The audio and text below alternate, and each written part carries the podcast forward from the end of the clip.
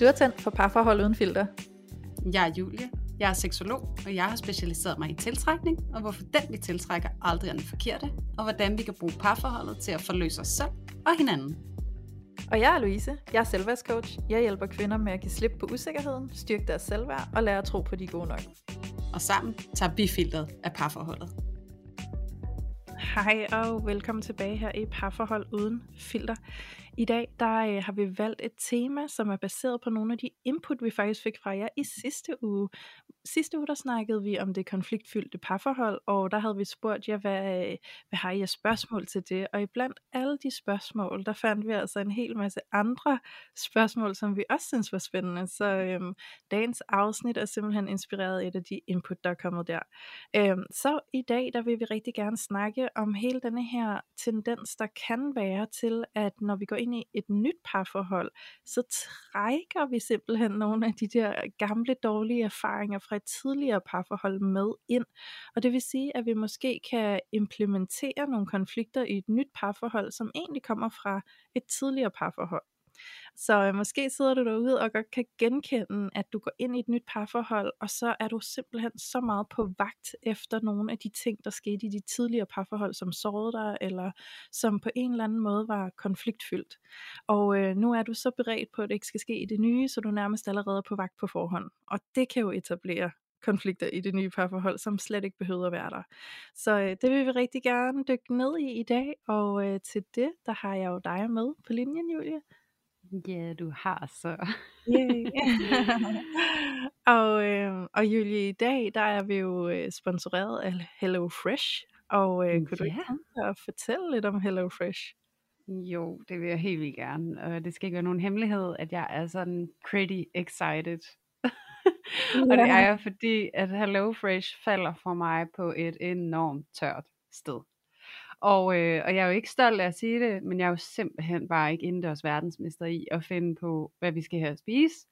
Øhm, og jeg synes heller ikke rigtig sådan altid lige at overgøre det, du ved, når vi kommer sådan, når dagen oprinder, og, øh, og man har været i gang en hel dag og været på arbejde, og min søn har været i skole, og så er det ulvetime, ikke? Og, og så står der med madlavning og finde på, og jeg er sådan en, der er virkelig dårlig til at planlægge det også. Ja. Så det betyder, at jeg tit og ofte om eftermiddagen står i Føtex sådan i mere eller mindre afmagtsfølelse og skal finde på, hvad fanden vi skal have at spise. Ikke? Øhm, så derfor så falder Hello Fresh bare på det, det som sagt tørste sted lige nu, og det er sådan en befrielse og lettelse, og et eller andet sted, så jeg tænker, hvorfor har jeg ikke gjort det noget før? Ja. ja, også fordi jeg har erfaret, at så når jeg står i supermarkedet og alligevel skal købe ind til mad, så bliver det jo hurtigt ret mange penge, ikke? Også fordi så får man også lavet alle de her impulskøb. Mm. Så det der med egentlig at planlægge det nogle uger frem, og så få det, man skal bruge, fordi jeg også altid ender med at stå og smide en hel masse mad ud.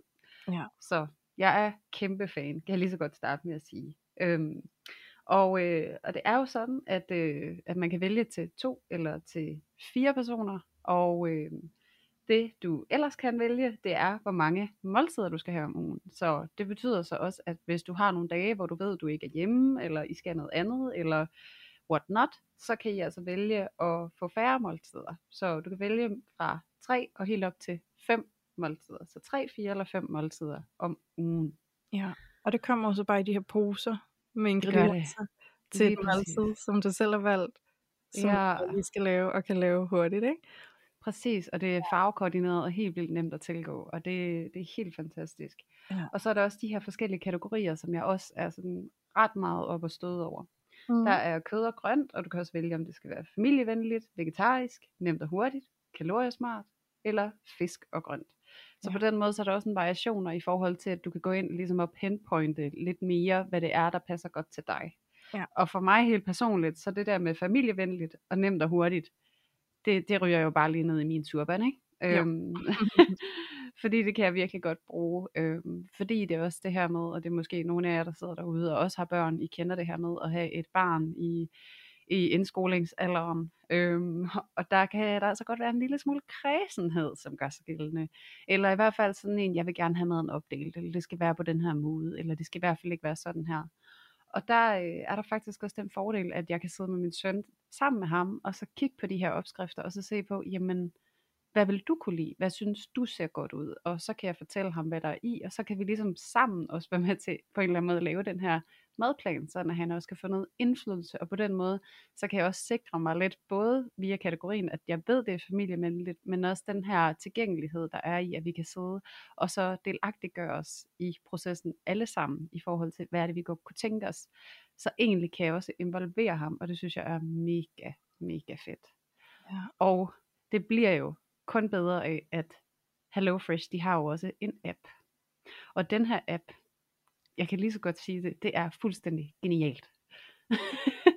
Fordi jeg kan gå ind på hver af de måltider, jeg har bestilt, og så kan jeg trykke på det måltid, jeg skal have den pågældende dag, og trykke tilbered, og så får jeg virkelig en step-by-step guide i forhold til, hvordan jeg laver det med billedet. Ej, hvor godt. Og det er altså også perfekt, når jeg står med mit barn. Fordi det der med, at børn, det er sådan en opgave af gangen, og det er overskueligt. Så det med, at vi kan stå step by step og finde ud af, hvordan skal vi tilgå det her, og så bliver det egentlig også en fællesskabende aktivitet, som vi kan nyde med hinanden. Ja. Ja, så det, det fungerer bare så meget bedre end alt, hvad jeg har gjort hidtil på alle mulige punkter. altså, det er bare ja. til at gøre hverdagen meget nemmere med sådan nogle måltidskasser, og så særligt det, at det er opdelt i de her fagkoordinerede poser, der viser, hvornår skal du bruge hvilke poser til hvilke retter. Ikke?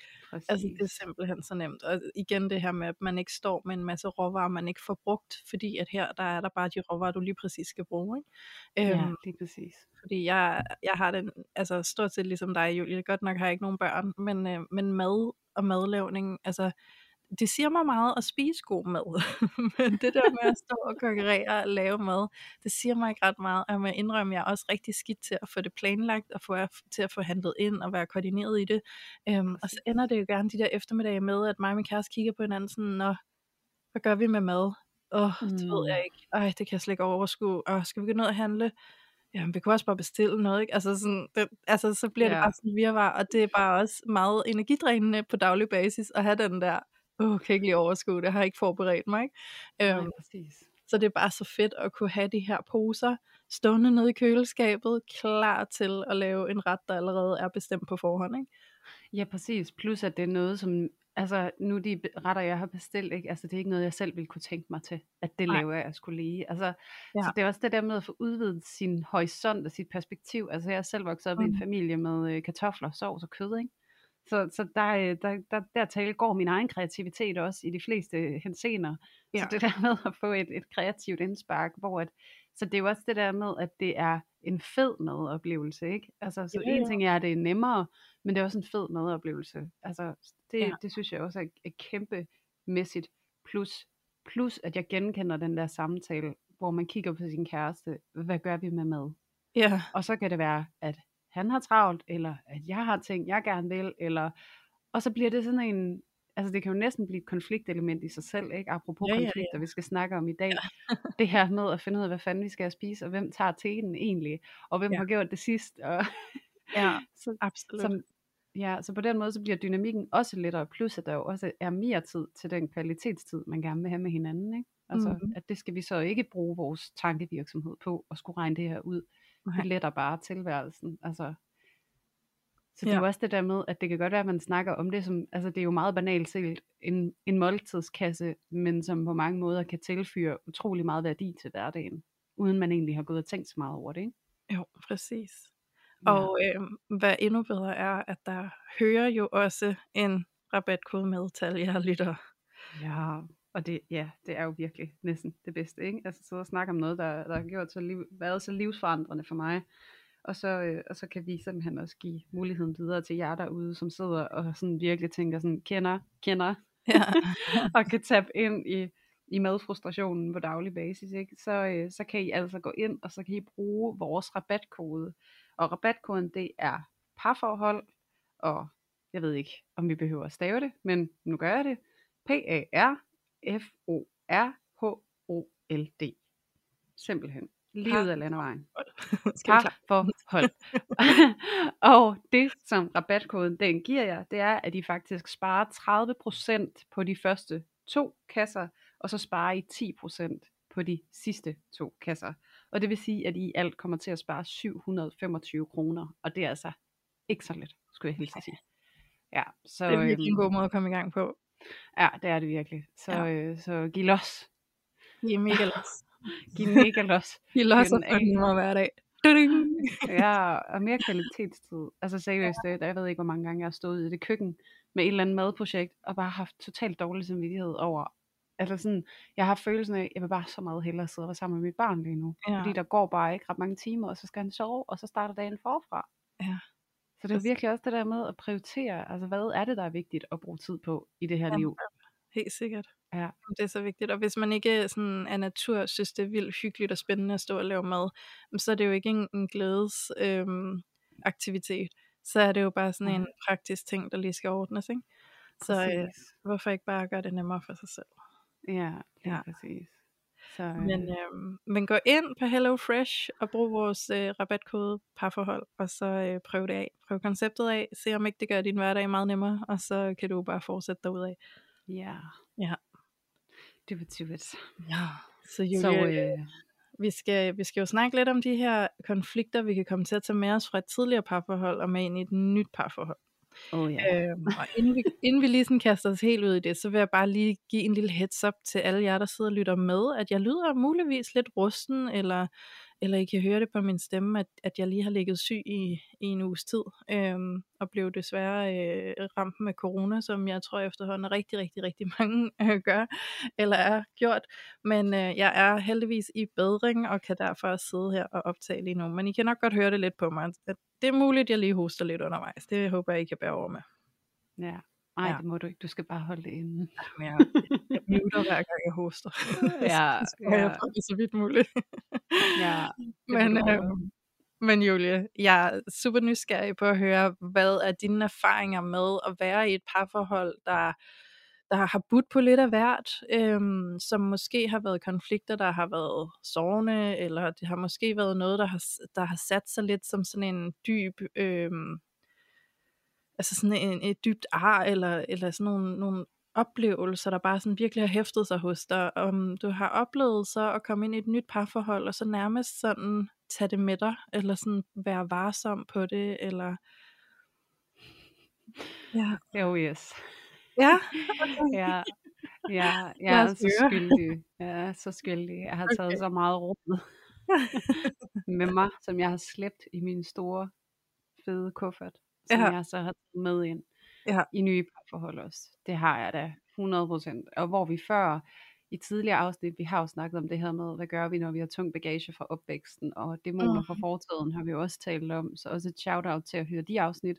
Ja. Men der har vi jo talt meget om det her med, hvad kommer fra opvæksten. Og, og det gør Mhm. sig jo også gældende i, på sin vis i et eller andet format, fordi der kommer vi jo med de her sår, og så kommer vi ind i det, et eller andet parforhold, og så bliver vi max aktiveret i de her sår, og så sidder det som sådan nogle små traumer inde Ja. i os, Ja. som vi så løfter med ind i det her nye parforhold, og så står vi bare og går i totalt meget konflikt med en ny partner i et nyt parforhold på baggrund af et gammelt traume.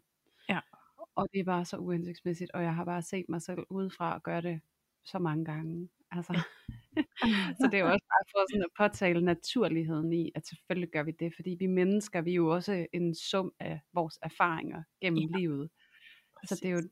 det er jo også det der med at se netop, at det er en total naturlig reaktion, og det er jo fordi, vi simpelthen er så frygtelig adaptive, og det er jo så fantastisk, vi er det, for det er sådan, vi passer på os selv, men det, at vi er så adaptive, begynder også, eller betyder også, at vi så begynder at gå og prøve at forudse, hvad er det, der kan komme i min retning i fremtiden, hvordan kan jeg undgå, at det skal gøre ondt. Ja. Øhm, så det er jo det der panser, som vi lige pludselig står og prøver at gå øh, på barrikaderne med, når vi så havner i sådan en konflikt, som er traumabaseret.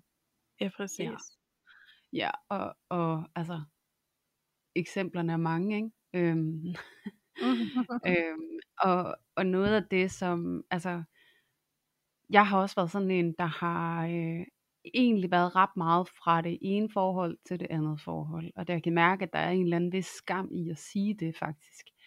Øhm, og den, den er sådan lidt svær at lokalisere for mig, men det er jo noget med det her med ikke rigtig måske at afvikle noget helt 100 og blive sådan helt klar i sig selv, inden man går ind i det næste. Ja. Øhm, og det, det har jeg måske gjort med noget af det, jeg så føler, det har givet mig at gøre det på den måde, det er, at jeg har været på sådan mere eller mindre intensiv bootcamp i at være i tæt relation med et andet menneske øh, i mange år. Og det gør også, at jeg er blevet ret robust på den front. Øhm, og, det, og det er jeg taknemmelig for. Ja. Men det betyder også, at når det ene er gået sådan lidt fra det andet, så har jeg virkelig også haft øh, frit lejde til at slippe en hel masse bøvl med øh, i den overgang. Ja. Øhm, og det har jeg gjort. Og særligt i, i forbindelse med, at jeg er blevet mor, øhm, så er der ligesom nogle svigt, øh, som ligger latent i mig, og som har rødder ned i mit tilknytningsmønstre og mine gamle strategier med at klare mig selv, og ikke have tillid til at få hjælp og støtte. Og så har jeg også de oplevelser fra tidligere forhold, hvor det har jeg ikke fået, og det har jeg slæbt totalt meget med. Mm. Og det kan jeg stadigvæk til den dag i dag komme til at reagere på fra tid til anden. Og ja. der er det virkelig et stykke arbejde for mig at tage mig selv i sådan, nu reagerer du på det der, hvor du føler, at du står med det hele selv. Og hvad er det, du så skal gøre? Ikke? Altså hvordan skal du tilgå det på en hensigtsmæssig måde, og ikke trække alt, hvad kan man sige, øh, skylden ned over hovedet på min partner i dag, fordi at jeg er nødt til ligesom at indse, hvor det hører til, ikke? Jo. hvis det giver mening. Ja. Ja. Det gør det. Ja, og nu synes jeg bare, at jeg sidder og snakker helt vildt meget. Men det er så okay. Jeg har ikke den øh, højeste energi i dag, så det er faktisk så okay for mig. og egentlig bare sidde her og lytte til dig, Julie. okay, så jeg sidder bare, jeg, jeg, okay, lytter dagens afsnit, det bliver bare en brand for mig. ja. Men nej, jeg skal nok byde ind. Jeg skal nok byde ind her. Øhm, men, men altså, jeg synes, det giver mening, Julia, og jeg synes, det er nogle rigtig vigtige faktorer, du også lige tager med i, hvordan det hele egentlig også hænger sammen. For jeg sidder og tænker, at det der med, at vi gerne vil, eller vores hjerne er så søde ved os, at den gerne vil passe på os, og gerne vil sikre, at vi ikke slår os igen, når vi har slået os en gang. Ikke? Altså det er jo mm. det samme, som hvis, hvis vi går ned af, øh, hvis vi går ud i vores øh, indkørsel, og der er en løs flise, og vi falder over den, og vi smadrer hovedet ned i øh, asfalten, ikke? Altså, så slår ja. vi os gevaldigt, og så finder vi altså ud af, at det har jeg ikke lyst til at prøve igen, ikke? for det gjorde godt nok en og jeg skulle også på skadestuen og alt muligt. Ikke? Øhm, det vil sige, så er vi jo selvfølgelig opmærksomme på, hvor den flise ligger henne, sådan, så vi ikke får snublet over den en gang mere. Ikke? Så vi ja. er jo lige pludselig meget opmærksomme, hver gang vi går ud i indkørslen, og det kan også være, at vi går derud og lige fikser den der flise. Ikke? Øhm, og det er jo det samme, vi gør med vores følelser. Så når vi først er blevet ramt i nogle følelser, hvor vi er blevet dybt såret, jamen så er det naturligt, at vi begynder at kigge efter det øhm, fremadrettet. Det er jo for at beskytte os selv, for at sige, jeg skal ikke snuble igen. Altså, så jeg holder øje ned i jorden. Nu går jeg og kigger ned i jorden, uanset hvor jeg går hen, for jeg skal øh, holde øje om, der kommer løse fliser, fordi der var en gang, hvor jeg snublede over en løs flise i min indkørsel, ikke? og det kunne også godt være, der lå en løs flise ude på fortorvet ude ved bussen, altså, så nu mm. går jeg mm. bare og kigger ned i jorden hele tiden. Ikke? Øhm, ja. Og det er jo det samme, vi gør med vores følelser, når vi så går ind i nye relationer. Hvis vores tidligere relationer har såret os, eller der har været nogle konflikter, der virkelig har ramt os dybt, jamen så er det naturligt at komme ind i nye relationer med nogle andre mennesker, og så begynde at spejde efter, om der kan ske de samme ting. Altså har du nogle af de samme træk, gør du noget af det samme, eller måske bare sætter foranstaltninger op allerede på forhånd, uden overhovedet vide, om de har nogle af de karaktertræk. Ikke? Bare for at være ja. sikker på, at, øh, at de ikke øh, kan, kan, kan man sige, komme bag på os. Ikke? Øhm, mm. Så det er, jo en, det er jo en naturlig ting at gøre, men vi skal være opmærksomme på det, fordi det er jo det der med ligesom også at få givet lidt slip i den der frygt, og så have tillid til, at øh, vi går ind i en ny relation, hvor tingene ser anderledes ud, og vide, at hvis der opstår et eller andet, så kan vi tage det i opløbet, og så kan vi snakke om det, og så kan vi ligesom sikre os, øh, at vi ikke ender med at blive såret, fordi vi bare var sådan helt, øh, hvad kan man sige, ja, altså vi ikke ender med at sove os selv, fordi vi på forhånd nærmest øh, skaber konflikten, ikke? Um, ja. Og jeg, altså helt personligt kan jeg huske, altså jeg, jeg kan, kender I det der, jeg kan mærke, at det her jo er noget, der er sket mange gange i mit liv, at jeg sådan har været, øhm, hvad hedder sådan noget, proaktiv eller precautious ikke? um, ja. um, i, i nye relationer jeg er gået ind i og har taget noget med mig fra, fra tidligere forhold måske har jeg været i et forhold hvor at der har været utroskab, og så er jeg gået ind i et nyt parforhold, og så har jeg nærmest på forhånd anklaget ham for, at du skal bare ikke være mig utro, og det kan jeg godt, død, død, død, død, ikke, så kører den, ikke? Øhm, mm. Men, øhm, men jeg sidder og spejder efter, hvad har jeg egentlig af konkrete historier, jeg kan fortælle, og der kan jeg faktisk øh, lige nu kun lige komme på en. Men, øh, men den kan jeg egentlig også meget godt lide, fordi den, den har egentlig betydet ret meget for mig, og jeg ville egentlig øh, på sin vis have ønsket, at jeg ikke havde gjort det, men jeg tror også på, at tingene sker jo bare, som de sker, og så er det meningen, og så er det fordi, det er det, vi skal lære af, ikke? Mm. Øhm, men dengang min kæreste og jeg, vi begyndte at date, og jeg kan huske, det var sådan i de første par uger, vi var sammen, øh, der står vi oppe i køkkenet i min gamle lejlighed, øh, og så får jeg sådan udtalt til ham, at han skal ikke være for sød ved mig, fordi så mister han mig. Fordi jeg havde et, øh, hvad kan man sige, jeg havde ligesom track rate på, at når jeg, når jeg var sammen med nogen fyre, som var meget søde ved mig, så kedede jeg mig, og så synes jeg, det var røvsygt, og så begyndte jeg at være nederen over for dem, og så gik det i stykker, ikke? Øhm, og jeg var lige kommet ud af et forhold, altså meget kort for inden, at mig og min kæreste, vi, vi mødte hinanden og begyndte at date. Øhm, og, og den ekskæreste, han var simpelthen så sød. Altså han var så sød, så sød, så sød. Og vi var jo i virkeligheden nok ikke et særligt godt match, når, det, altså, når alt kom til alt i det store billede. Og, altså, ikke kun fordi han var sød. men, øh, men, men han var What sød. han var sød, og han var sød for mig på en måde, der blev for, øhm, ja, for passiv på en eller anden måde. Ikke? Øhm, og det gjorde simpelthen, at der opstod en masse konflikt, og jeg blev ikke den sødeste version af mig selv, fordi jeg prøvede jo ligesom at skubbe lidt til ham, ikke? det har vi jo snakket om i nogle af vores tidligere afsnit, øhm, mm. det her med at skubbe til dem, vi føler er passive, fordi vi godt vil mærke dem, ikke? Øhm, og, øh, og, og her står jeg og har mødt min, øh, min kæreste, som jeg også kun har datet i hvad, 14 dage på det tidspunkt, eller sådan noget, ikke? og allerede så er jeg i gang med at sætte sådan en eller anden form for ramme, som han skal passe ind i, for at det skal kunne fungere, ikke? Øhm, og jeg kan huske, at han blev jo lidt forskrækket, og han kender mig ikke endnu, og han ved ikke helt nøjagtigt, hvad det betyder, at han ikke må være for sød. Og, og så kunne jeg jo faktisk mærke, at hans opførsel derefter begyndte at være meget påtaget, at han prøvede at give mig sådan modstand, og prøvede at være sådan lidt hård, eller sådan lidt, øh, jeg gør ikke bare alting for dig, og sådan noget. Ikke? Og jeg kunne mærke, at det var ikke ægte, det var påtaget. Så jeg kunne høre, at han havde jo virkelig taget det til sig. Han havde taget til sig, at nu skulle han passe på, at han ikke var for sød. Så lige pludselig blev alt bare så, øhm, jamen, så påtaget, ikke? Altså sådan, ja. så, så kunstigt åndedrætagtigt. Og det var lidt irriterende, for jeg var sådan, så blev han også hård over for mig på et tidspunkt, hvor jeg godt ville have, at han bare skulle være sød, som han jo nok ville have været af natur. Ikke? Så det var ja. det der med, at jeg, jeg gav ham jo ikke engang en chance for at vise ham, som han nu engang bare er. Og jeg er faktisk ret overbevist om, at min kærestes naturlige øh, sødme, eller hvad man skal sige, ville have været den helt rette dosis og helt rette mængde. Men i stedet for, så havnede vi i utallige konflikter, fordi han prøvede at være mindre sød, end han ville have været. Ikke? Øhm, fordi jeg lige havde slynget den der sætning ud. Og der er altså bare nogle gange, så kan vi slynge noget ud, der ikke kan tages tilbage, som altså sætter sig, og som betyder noget for den adfærd, der så går i gang. Ikke? Øhm, oh, yeah. Så det irriterede jeg mig over længe, og jeg må indrømme, at jeg tror faktisk, det har været... Altså jeg tror virkelig, det er noget, der har ligget og naget i så lang tid. Altså jeg tror virkelig, det er noget, der har ligget og formet os i rigtig lang tid. Jeg føler først, at det er sådan her på det seneste, at vi begynder bare sådan nogenlunde at få givet lidt slip i det igen, og at vi, at, at vi tør det her med at give lidt mere sådan øh, loose på bare at være dem, vi er, i stedet for at være kalkuleret. Ikke? Um, yeah. Så det kan virkelig have dybe konsekvenser, når vi, når vi, når vi roder det gamle ind i det nye. Ja, præcis, fordi det er også, altså jeg sidder også og får alle mulige spørgsmål i forhold til, hvorfor skulle det, altså hvorfor skal en fyr ikke være for sød i første omgang? Altså, ikke? altså hvor kommer det fra i dig? Altså way back, ikke? Ja. Altså, så det er jo også et spørgsmål om, hvad er det vi gerne, fordi når vi trækker noget med ind i vores nye parforhold, så vælger vi faktisk også at tage noget destruktivt med videre i vores liv, ikke? Jo. Så det bliver jo sådan en, øhm, og, det, og det er jo noget af det, som jeg tænker også er vigtigt at få benævnt, i, særligt i det her afsnit, det er jo også, at det jo for mange af os, for de fleste af os, er sindssygt ubevidst, at vi gør det.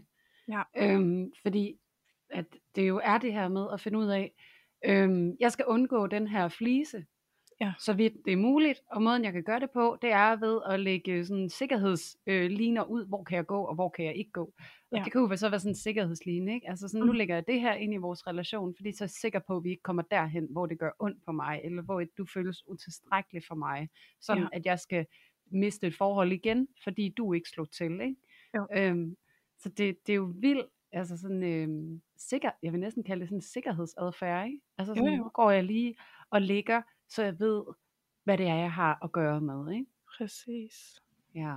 Lige netop. Det er, det er noget råd. Ja, det er noget råd. Det skal man ikke. Fordi noget af det, jeg så sidder og tænker, der er jo også virkelig, virkelig væsentligt så at tale om, ikke?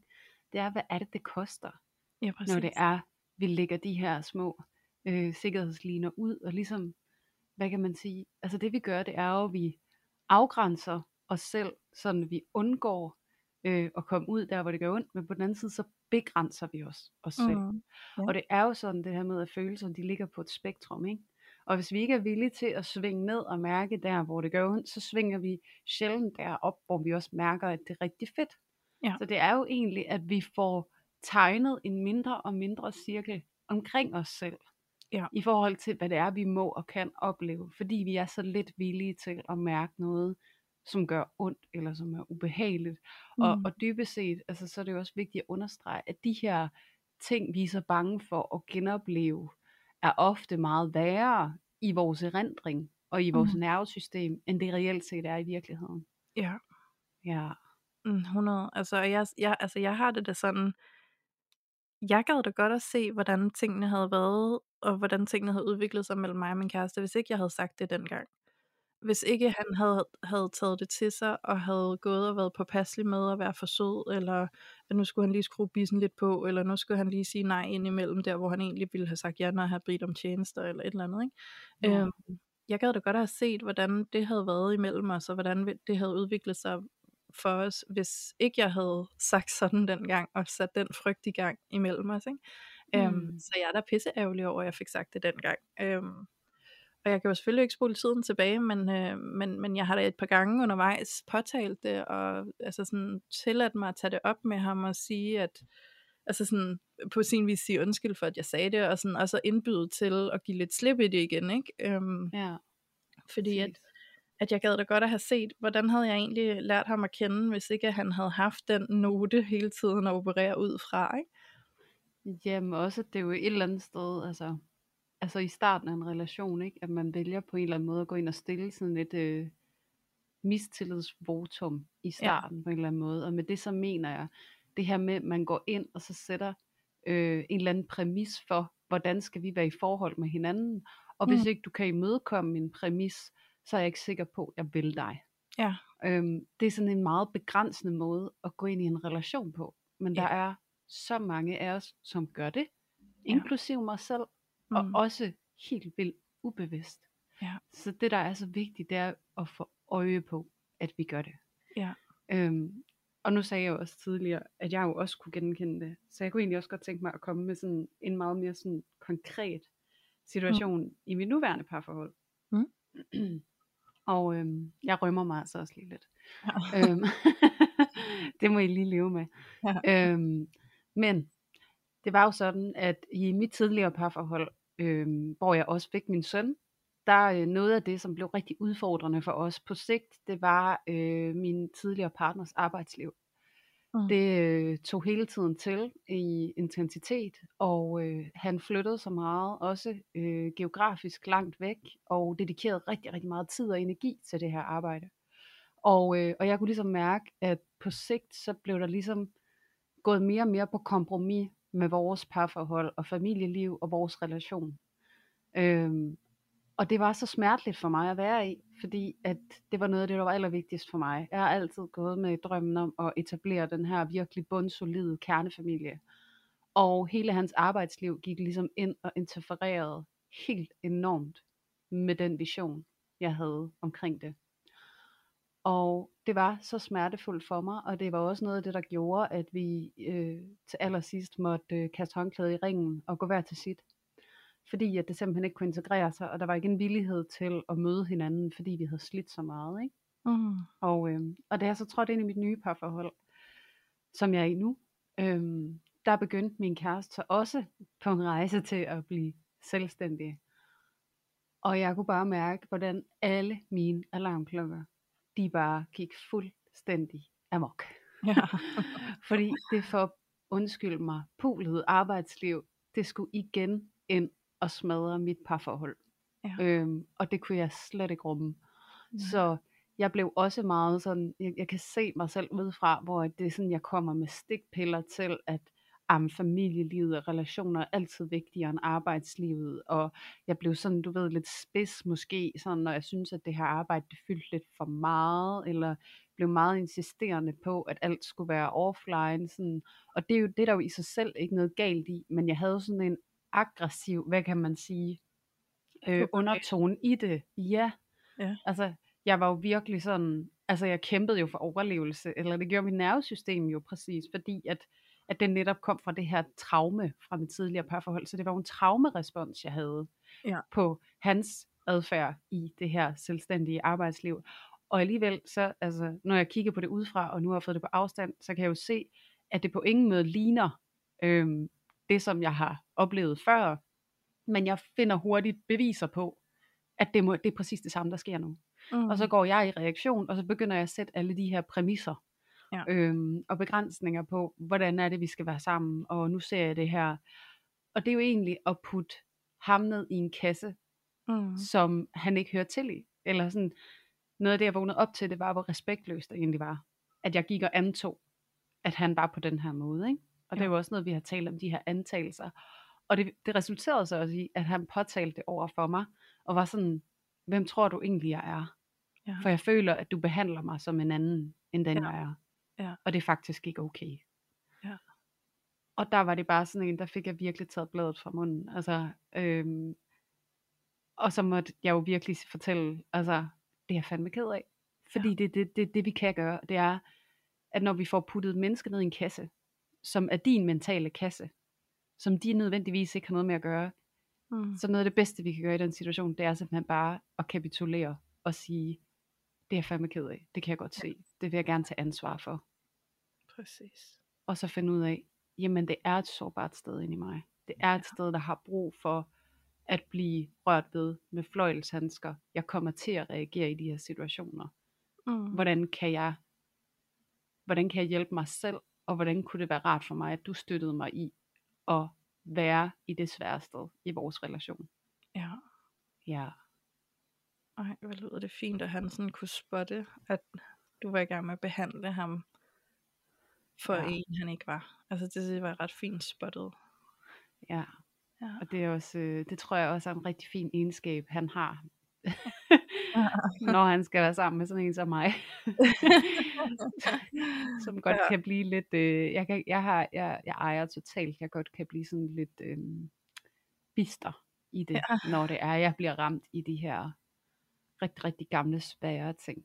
Øhm, Ja. Også fordi jeg jo også er undvigende og afvisende, ikke? Så, så bliver jeg jo faktisk nemt sådan en, der bare klapper i og lukker den ned og afviser og skubber væk og, og mm. bliver sådan en smule krigerisk. Og det er jo ikke et udtryk for en hårdhed, det er jo faktisk et udtryk for en enorm sårbarhed, som jeg har Ja. øh, og en kæmpe frygt for svigt. Og det Mm. der med, mm, så lukker jeg vores relation ned, før du gør. Ja. Øhm, så det der med også at kunne blive afsløret i det, er jo en, en kæmpe fordel for mig. At jeg har en kæreste, som gør det, og siger sådan, hey, hvad foregår der? Fordi lige nu, så gør du mig til noget, jeg ikke er. Så, Ja. så, og, så det ved jeg, jeg ikke er. Så hvad foregår der inde i dig lige nu, ikke? ja. Ja, Nej, det er virkelig guld værd, at han har kunnet det. For det kunne Ja. også godt have gået i alle mulige andre retninger, ikke? Altså han kunne have taget det personligt, og så kunne han have reageret på det, og så kunne det have blevet sådan en konflikt, der måske bare skulle stå på rigtig, rigtig længe, ikke? præcis. Ja. Ja. og så skulle jeg jo hele tiden, altså hvis det bare er, at jeg, eller hvis det er, at jeg fortsætter i at leve mit liv ud fra, at det her traume, det er livet, Mm. som om, at det her det er en præmis for at være i verden. Man skal få alt i verden undgå arbejde, og man skal finde en kæreste, der ikke arbejder rigtig meget, fordi ellers så har man ikke et godt familieliv. Mm. øhm, hvis jeg skal leve ud fra den præmis, så bliver det utrolig svært at være i livet for mig. Det er jo Og jeg tror, det er noget af det, som der egentlig sådan er essensen af det her med, hvad det koster os ja. at tage det her møg fra vores tidligere parforhold med ind i vores nye parforhold. Det er jo egentlig, at vi gør øh, vores båndbredde i livet utrolig smal. ja.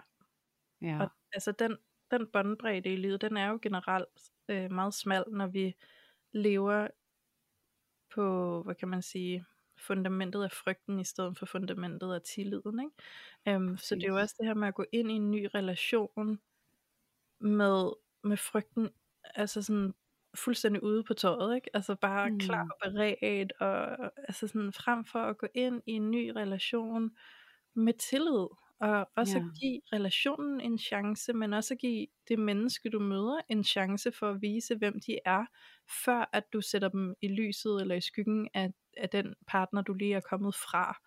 Øhm, Ja. som du før var, var sammen med, som, som på en eller anden måde fik etableret nogle følelsesmæssige traumer i dig, som du er bange for at genopleve. Ikke? Øhm, Præcis. så, så det er virkelig noget med at vælge tilliden og vælge at sige, nu giver jeg det altså en chance for, at de kan få lov at vise mig, hvem de er, før at jeg bare maser noget ned over hovedet på dem. Ikke? Ja, Øhm, præcis. Og det også det der med, at meget med. ja, og egentlig også at, at, at have tilliden til, at de kan vise dig, hvem du er. Ja. Fordi det er jo faktisk det, de gør. Altså det er jo Mm. alt det, du kommer til at reagere på. Altså der, hvor du har en reaktion, der har du noget i dig, som du kan tage ansvar for, ikke? Ja. For det er jo dit traume. Det er dig, der har taget det med. Det er din erfaring. Og i stedet for at lægge den over i hænderne på din partner og sige, jeg vil gerne have, at du tager dig af det her. Mm. Fordi det her, det er noget, der gør ondt på mig, så det skal du for alt i verden undgå, sådan at jeg bliver skånet for nogensinde at mærke, eller komme i kontakt med det her svære, jeg har måttet gennemleve igen. Ja. Det er jo en enorm ansvarsfralæggelse. Mm. Og, og, og det vi skal gøre, når vi bliver opmærksom på, at jeg har et sår her, jeg har et traume her, det er ikke at lægge det i hænderne på den anden og sige, nu forventer jeg, at du for alt i verden prøver at undgå det her. Det er faktisk at vågne op til sådan, shit, jeg har noget, der gør legit ondt, og det har været Mm. så voldsomt for mig, og det har været så traumatisk for mig, og det skal simpelthen tage mig rigtig, rigtig kærligt af. Og det Ja. jeg kan bede min partner om her, det er måske at være overbærende, Mm. øh, når jeg reagerer voldsomt, fordi jeg godt ved, det handler ikke om ham. Ja. Det handler om noget, jeg har med mig, Mm. og måske kan han vise mig noget omsorg det sted, hvor at jeg kommer i kontakt med noget, der gør så ondt, siden jeg Mm. reagerer så voldsomt. Ikke? Jo. Og så nogle gange, alt efter graden af det traume, du reagerer på, den traumerespons, du har, så er det jo, at du også kan tage ansvar ved at overveje, jamen skal jeg have hjælp til at forløse det her? Mm. Øh, skal jeg gå i terapi på det? Skal jeg gøre et eller andet for ligesom at tage ansvar for den her del af mig selv, som jeg har taget med? Sådan at jeg ikke netop lægger det over på min partner, ligesom jeg selv gjorde, hvor min partner skal sige til mig, nu putter du noget ned over mig, som ikke er mig. Gider du Mm. lade være med det? Ja. Øhm, fordi det er jo ikke alle øh, mennesker, tværtimod, som kan stå og så, du ved, sende retur til afsender, ikke? Fordi Mhm. det, det kræver også noget, at man er i stand til det, og sige, Ja, det der, det, det vil jeg ikke have, det er ikke mit. Ja. Tag lige Ja, det og jeg tilbage. tror da, altså især også når man står der, og man er helt nye sammen, og man er, at man er forelsket, og altså sådan, til den her forelskelsesfase hører der jo også den her usikkerhed, ikke? Og, og der tror jeg da Mm. især, det er svært at spotte den slags, og så sige, hey, det der, det er altså ikke mig. Øh, så, så det tager jeg ikke personligt, men jeg fortæller dig lige, at du er i gang med at mase noget ned over hovedet på mig, der egentlig ikke er mit. Det, er jo, det tror jeg virkelig på, at det er de færreste, der lige har den vågenhed lige der, eller den evne i det hele taget. Ikke? Øhm, Ja. Så jeg tror, det er naturligt at komme til at tage det til sig, det ens partner siger eller reagerer med, når man står der helt ny og nyforelsket osv. Ikke? Ja. Øhm, og, og altså, jeg sidder også og tænker på, hvordan det er at være modtageren, ikke? fordi nu har jeg jo prøvet at være afsenderen. Jeg har sikkert også været modtageren på et eller andet tidspunkt, uden måske selv lige at opdage det. Men, øh, men at være modtager af den form for øh, bebrejdelser eller kritik, der kan komme. Ikke? Altså jeg forestiller Mm. mig, hvis man nu har været i et parforhold, hvor at ens partner har været utro, og det har virkelig har knækket en og gjort en ked af det, og så kommer man ind i et nyt parforhold, hvor man er skide bange for at blive såret igen, så man er skide bange for at ens nye partner også kunne finde på at være utro, så man går nærmest og holder øje i alle kroge og kigger lidt på telefonen, eller hvad det nu kan være, ikke? Mm. Øhm, og nærmest sådan indirekte for bebrejdet eller anklaget ens partner for at kunne finde på at være utro. Det er jo også vildt ubehageligt for modtageren at stå der og blive anklaget for en forbrydelse, de ikke har begået, ikke? Altså sådan, Ja. så, så det er også det der Præcis. med sådan, så har du udvist en mistillid til din partner, og, og, og hvad, altså, hvad koster det? Hvad koster det imellem jer, at din partner mærker, at du har mistillid uden noget grundlag, der er ja. inde hos jer, men noget du har med dig fra et andet sted, ikke? Så i højere grad vil det jo være enormt nobelt, synes jeg, at man kan gå til sin nye partner og sige, jeg har brændt nallerne enormt meget før, jeg kan mærke, at jeg er på vagt, øhm, jeg kan mærke, at jeg er nervøs for at blive såret igen, og det vil jeg gerne have, du skal vide, så du kan støtte mig eksempelvis ved at fortælle mig, når du mærker, at min adfærd den bliver overvågende. Øhm, så hjælp mig til at, at føle tillid, hjælp mig til at vide, at jeg godt kan skrue lidt ned for den der opmærksomhed på det. Ikke? Ja. Ja. ja, og samtidig også forsikre den anden om, at det er ikke dit, det er mit. Ja. Og det, det er ikke en anklage mod dig, eller at jeg tror, du kan finde på det. Men inde i mit system, der er jeg så meget på vagt, at jeg kan komme Ja. til at blande tingene sammen. Ikke? Altså men at sige, jeg ved godt, at, at det her det er mit, ikke? fordi det er også virkelig det der, det der er så vigtigt, for man netop ikke står og føler sig anklaget for noget, man ikke har gjort, det er, at den anden tager et enormt ansvar Mm-hmm. på, at det er den oplevelse, som de tager med ind i relationen. Ja. Ja, fordi at det, og lige præcis den der med utroskab, den ser jeg også så tit og ofte, øhm, Mm. hvor at, at, at der bliver den her netop overvågenhed, øh, jeg skal holde øje med dig, og, eller mm. den her med, hvordan kunne du finde på at gøre det, når du ved, hvad det er, jeg har været igennem. Ikke? Det er også Jo. en enorm ansvarsfralæggelse, at Ja, det sige det, hvor det er sådan, sige, altså, altså hvor det, det måske mere optimale respons på et svigt vil være, jeg bliver så, jeg, bliver, jeg reagerer så voldsomt, når det her sker, for jeg har alle de her historier, og det er så svært for mig. Mm. Og jeg kunne virkelig godt have brug for din omsorg, eller en forsikring, eller et eller andet, fordi det er så svært for mig at stå og rumme det selv. Ja. Igen, bliv over ved dig selv. Fortæl, hvad du har brug for, i stedet for at gøre den anden forkert. Altså fordi det vi tit kommer ja. til at gøre, når vi har en traumerespons, det er at give så meget skyld og skam. Ja. Fordi vi føler os som et offer Ja. for det, der sker. Ikke? Og så den anden krænker os. Og det er den dynamik, som vi skal blive super skarpe på og få øje på. Ja, og jeg vil sige også, at i forhold til at sådan anmode om at blive støttet af sin partner i de følelser, der er svære, øhm, og man kan jo godt tage ansvar for det selv, samtidig med at man bliver støttet, men vær også opmærksom på, at det ikke skal ende der, hvor at din måde at blive støttet af din partner, det er, at din partner skal rapportere, hvor de er hvor, øh, hele tiden, og hvem de er sammen med, og hvem de skriver med og sådan noget, fordi så er det ikke længere, at du bliver støttet af din partner, så er det, at du holder kontrol over din partner, ikke? Øhm, Og, der ja, kan og altså din partner partnere, vedligeholder traumet. Ja, lige præcis, for der er mange partnere, der vil gå med til det, øhm, fordi de Ja. tænker, nå ja, men det må jeg hellere gøre, fordi at så føler hun sig mere tryg, eller øh, altså sådan, for at hjælpe vil de gerne gøre det, ikke? Men, men i Ja. virkeligheden så fastholder man jo hele denne her meget frygtsomme tilstand, som har Mm. brug for at blive mødt med mere tillid og med mere omsorg, øhm, Ja. og med mere øh, frihed i virkeligheden, ikke? Ja, mindre kontrol og mere tillid. Ja, præcis. Ja, ja fordi det er, det, det er jo netop det, vi kommer til. Altså, det er jo det, lidt den der bjørnetjeneste, ikke misforstået Jo. kærlighed, at, at vedligeholde den andens traume ved hele tiden at understøtte dem i den her undgåelsesadfærd, Mhm. som de har lavet på baggrund af de her frygtelige oplevelser. Ikke? Jo, præcis. Ja, og det er jo Ja. ligesom, altså, hvis jeg skal tilbage til mit eget eksempel, ikke? altså min kæreste, han er ikke stoppet med at være selvstændig, eller Nej. arbejde en del, fordi at, at jeg har det øh, ambivalent med det, og har nogle Mm. udfordringer i forhold til arbejde. Ja. Og det viser sig jo også, at de her udfordringer, de stikker jo helt tilbage i min barndom, hvor min mor arbejdede rigtig meget, Ja. og jeg ikke følte, der var en kontinuerlig kontakt på grund af det. Så Ja. jeg har jo sådan en, altså hvad kan man sige, gennemgående jalousi rettet mod arbejde Mhm. som er mit shit. Ja. Øhm, men han er jo som sagt så ikke stoppet med at arbejde, fordi at jeg har en traumerespons på hans arbejdsliv. Men noget af Mm. det, som han gør, det er, at han gør opmærksom på, at han er her, selvom Ja. han arbejder meget. Og hvordan det kan se ud, det kan være en, hey, hvordan har du det, og hvordan har din det været, hvordan er det for dig, og kan jeg gøre noget, og hvad med, jeg laver aftensmad, og også fordi, at mit kærlighedssprog er også tjenester, ikke? altså sådan han, det der med Mhm. at melde sig ind, og gøre sig aktiv, og løfte noget, som, som jeg kan synes, at jeg skal gå og klare selv, og all by myself, ikke? Jo. Men igen, det væsentlige er, at han stopper ikke med Mhm. at have det arbejdsliv, han har, fordi jeg reagerer på det, men han understøtter mig i at vise, at jeg er her stadigvæk, selvom jeg arbejder. Og det er jo ja. der i, at smerten faktisk ligger for mig. Det er, Ja. at hvis du arbejder, så er du væk. Mm.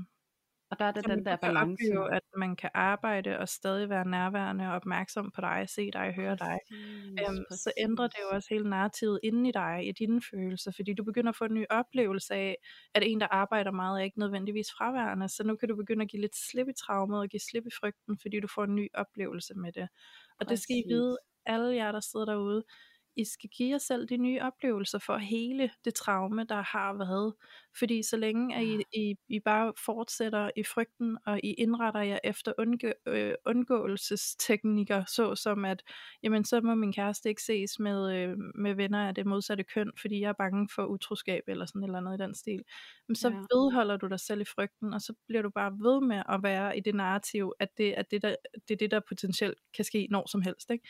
Så i det Ja. øjeblik, at du øh, indbyder til mere tillid, så kan du altså også opleve at få nogle nye øh, historier implementeret i dit system, som du begynder at tro på, hvor du begynder at tro på, ah, min kæreste kan være sammen med venner af det modsatte køn, uden at jeg skal være bekymret, fordi nu oplever jeg, at det ikke er lige med utroskab. Ikke?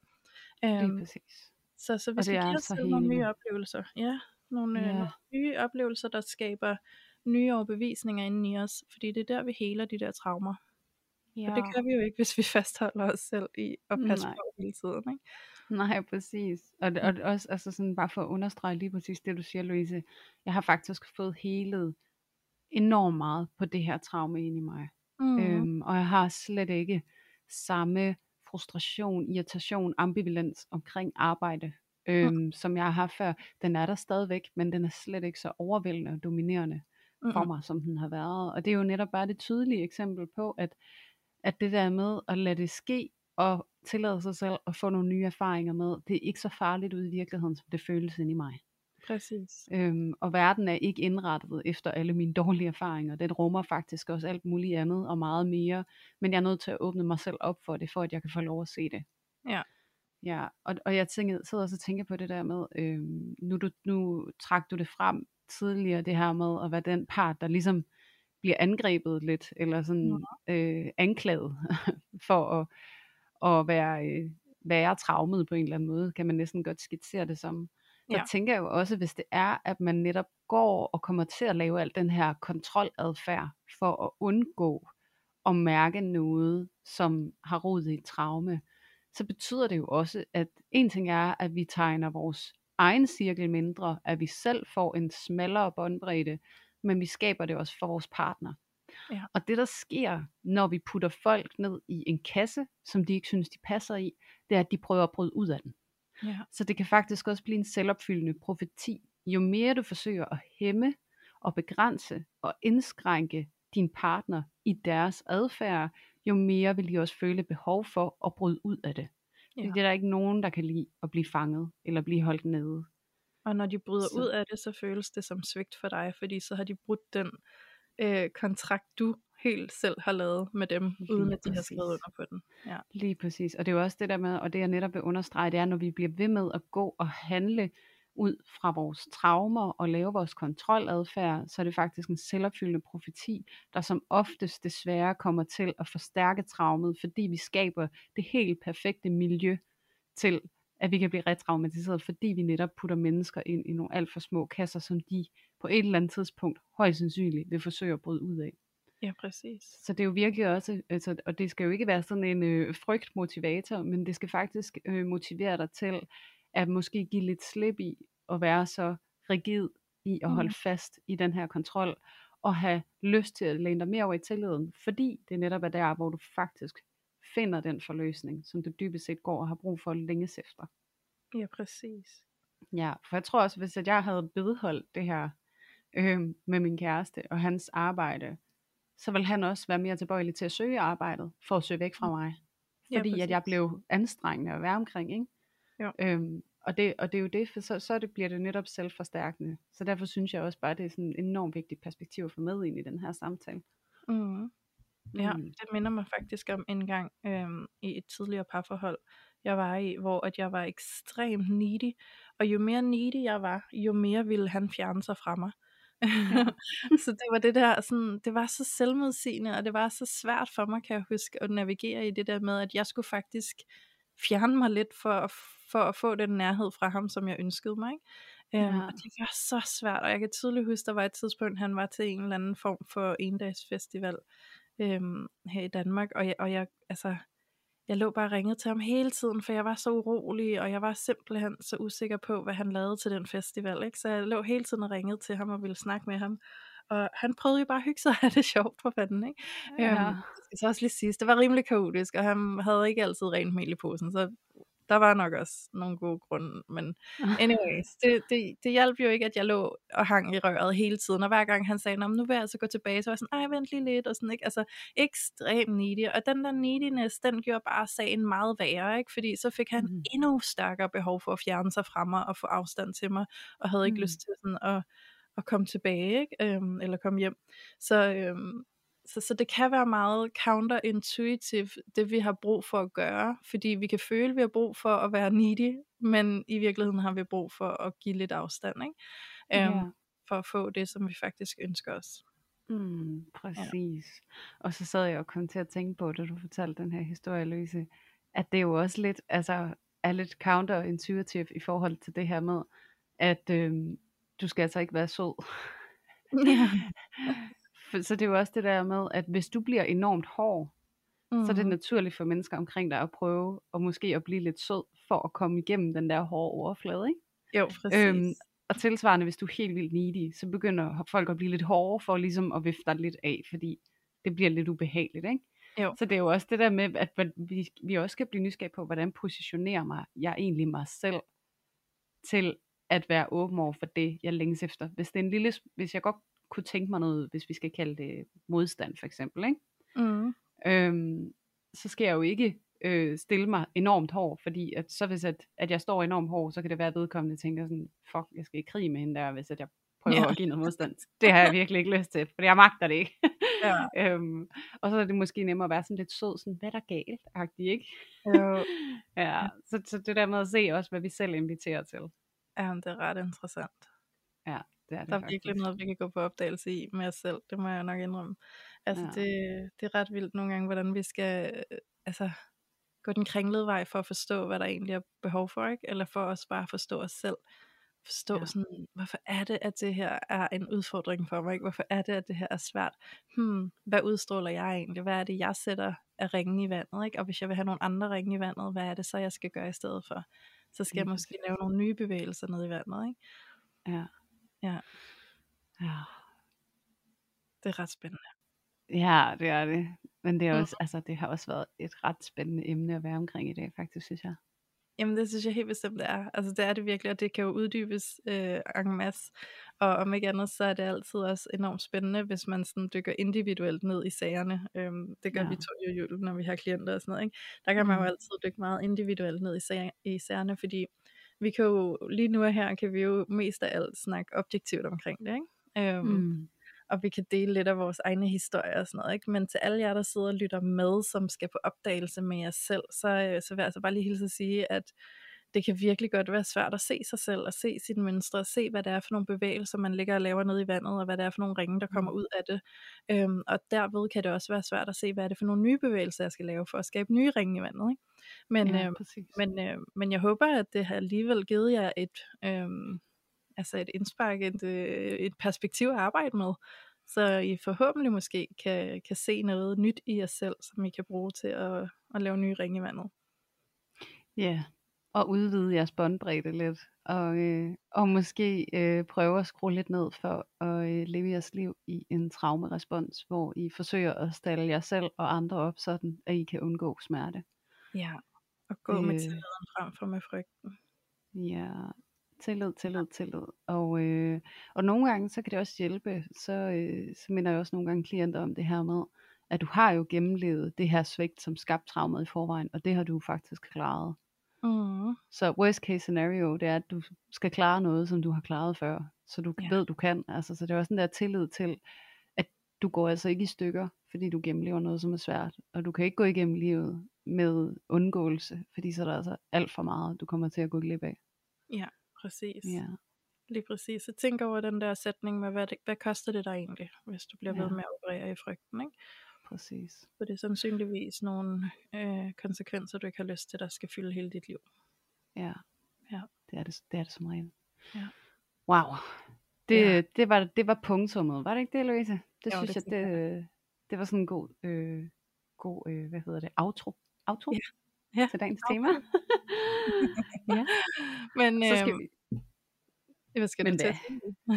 Jamen, det, jeg, jeg er spændt på, hvad du skulle til at sige, for du sagde men jo. Men ej, jeg vil egentlig bare lige øh, tage et, et øjeblik til at invitere alle vores kære lyttere ind i vores loge. Øh, fordi vi har vores loge mm. inde på Facebook, som øh, altså bare vokser og vokser og vokser. Og øh, den, altså, jeg er imponeret. jeg må indrømme, jeg til stadighed er imponeret efter så lang tid over, hvor meget den blomstrer, og hvor meget kærlighed og omsorg der er derinde. Du får simpelthen de varmeste virtuelle kram af de andre lytter derinde.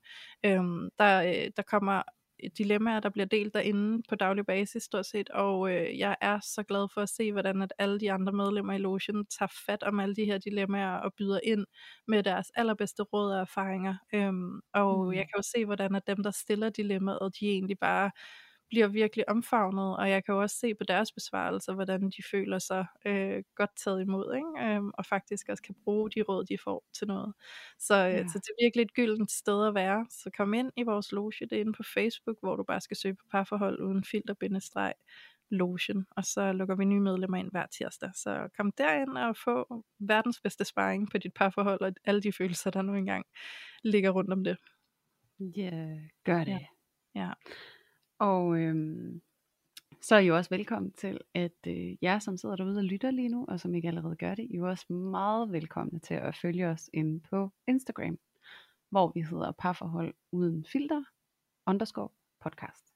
Så hvis ikke du følger os, så gør det, fordi at øh, vi lægger en hel masse lækker content op, og vi er også begyndt at lægge nogle lidt mere personlige opslag op, som det måske kunne være interessant for jer at sidde og læse med på, nu hvor I har siddet måske og lyttet til os i lang tid. Så det der med at, øh, at få lidt øh, ekstra intel, det kan altid være lidt, øh, lidt spicy, så det er I super velkomne til. Ja. Og øh, så er I også hjertens velkomne til at øh, smide en anmeldelse øh, på den podcast tjeneste, I sidder og lytter på. Hvis det er Spotify, så kan du give os nogle stjerner, og det må du bare rigtig gerne. Og hvis det er Apple Podcast, så kan du give os stjerner og skrive en lille anmeldelse. Og hvis du sidder og lytter på Podimo, så kan du give os en lille thumbs up. Uanset Ja. hvor du sidder, og hvad du vælger at gøre, så er det utrolig værdsat, hvis du gider at tage dig tiden til det. Fordi det kan altså gøre en rigtig, rigtig stor forskel for os. Fordi at vi på den måde kan blive meget mere visuelle på de her podcast-platforme, og tiltrække endnu flere lyttere til at være med til at tage filteret af parforholdet. Og det vil vi jo bare sindssygt gerne. Så tak fordi, at du har gjort det, eller tak fordi, at du sidder lige nu og tænker, det gør jeg lige. Ja. Og så synes jeg, for en god ordens skyld, inden vi siger farvel, Louise, så skal vi selvfølgelig også lige huske at fortælle endnu en gang, at det her afsnit, det er sponsoreret af Hello Fresh, Mm. som er måltidskasser, som vi begge to er pretty excited over, og det kan være, at I også er det. Øhm, om ikke andet, så kan I i hvert fald... Hvad? Eller bliver det? Eller bliver det ja, fordi Ja. at vi er jo så forbandet heldige, at vi har fået en rabatkode til alle vores skønne lyttere, og rabatkoden det er parforhold, og det betyder altså, at hvis du går ind og lægger din første bestilling ved Hello Fresh, så får du altså 30% rabat på de to første kasser, og 10% rabat på de to sidste kasser. Og det er altså en besparelse på 725 kroner, du får, hvis du bruger vores kode her i parforhold uden filter. Ja. Så kæmpe opfordring, anbefaling til at gøre det, fordi shit, det er i hvert fald herfra en kæmpe lifesaver. Ja. og du kan altså fortsætte med Hello Fresh lige så længe du vil, men det her det er bare en rabat, der lige kickstarter dig og sætter dig i gang med de første fire kasser til en øh, fordelagtig pris. Og øh, derefter så kan du bare fortsætte lige så tosset du vil. Så øh, ja, men Julie, så vil jeg da bare sige tusind, tusind tak for i dag. Det var, øh, det var fantastisk. Wow, store ord. ja. ja, Ja, ja, tusind tak. Glad og tilfreds, fordi mit energiniveau har været ret lavt i dag, må jeg lige så godt indrømme. Så jeg synes, det har været helt fantastisk, at, øh, at det alligevel udviklede sig, som det gjorde. Det var rigtig, rigtig spændende. Ja, jamen, mm. totalt enig, og jeg vil også lige give dig kudos for, at jeg ikke sidder og har sådan en følelse af, at du har været helt dvask, eller hvad kan man sige, mindre aktiv, end du plejer. Du har virket top engageret, og det er jo nok også fordi, at det har været et egentlig ret interessant emne, som vi har hævet frem i dag. Ja, præcis. Jamen, det er jeg glad for at høre, at det er, som du har oplevet det. Ja, du har været, Ja. du har været super duper. Jamen, det er Så tak for det. og så er der jo ikke andet tilbage at sige end tusind tak for i dag til dig, Louise. Selv tak. Og tusind tak for i dag til alle jer underlige lyttere, der endnu en gang har været med til at tage filteret af parforholdet.